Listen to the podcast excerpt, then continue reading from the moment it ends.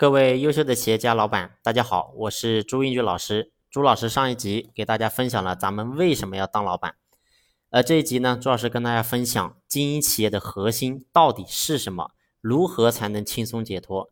其实你要明白一个道理，经营企业永远不在经营事儿，而在经营人。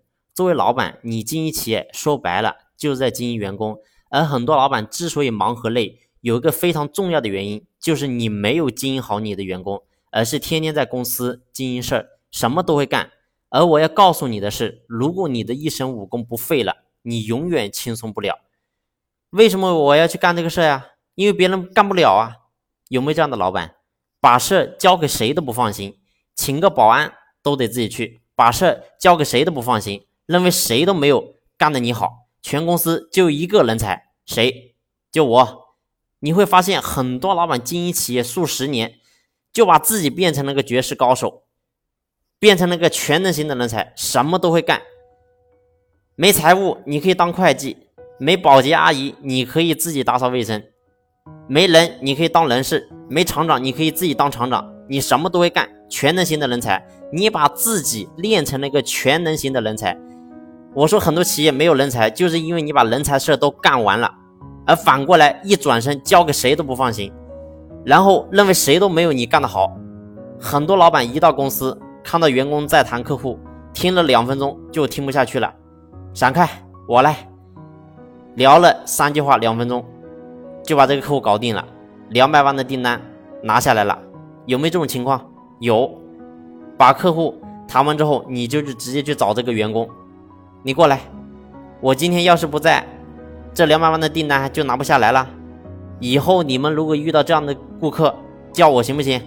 员工听懂了，下次再来这样的顾客，老板你来吧，大台我上不了，你上。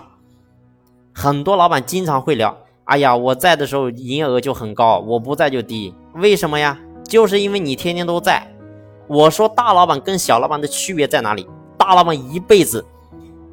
都在仰视员工，而小老板呢，天天都在俯视员工。但是一个老板靠己之力，永远他都成不了。有句话叫什么？叫用己者亡，用友者霸，用师者亡。你家员工不是不行，而是你必须要有一种本事来引爆他，让他能够为你所用。历史当中有这么个人，这个人的名字叫刘备，刘总。你看到人家刘备刘总这个名字，你就知道。能成大事，刘备肯定是留下了备用的吗？但就是因为他是留下了备用的，没什么用，才能让更多有能力的人为他所用。你就是什么都能用，所以我说当老板不是比咱们自己有多厉害，不是比咱们自己有多忙，而是我们能够引爆多少人，让他能够为我所用。你会说道理谁不懂啊？但员工真的不行啊，我交给他什么都干不了。我要讲到这个点，你一定要要好好去问一下自己：老板这个专业到底是学出来的还是练出来的呢？一定是练出来的呀。那大学里面、高中里面，那也没有说哪个专业、哪个课程是老板这个专业、老板这个课程的呀。你是在社会当中历练出来的。你要知道你是练出来的，但是你却不给你们家员工练的机会。我说你家员工引爆不了。不是你家员工的问题，而是你的问题。你如果听不懂我说夫妻，你就能听懂。所有男人这辈子没出息，都是因为没有找到能够引爆他的男人。而今天很多女人做个事儿，交个老公都不放心。上次有个女老板跟我聊，她说：“老师，我老公太不上进了。”我说：“你老公是之前不上进，还是这个之后不上进啊？”她说：“之前要是不上进的话，我能嫁给他吗？”我说你们结婚几年了？五年。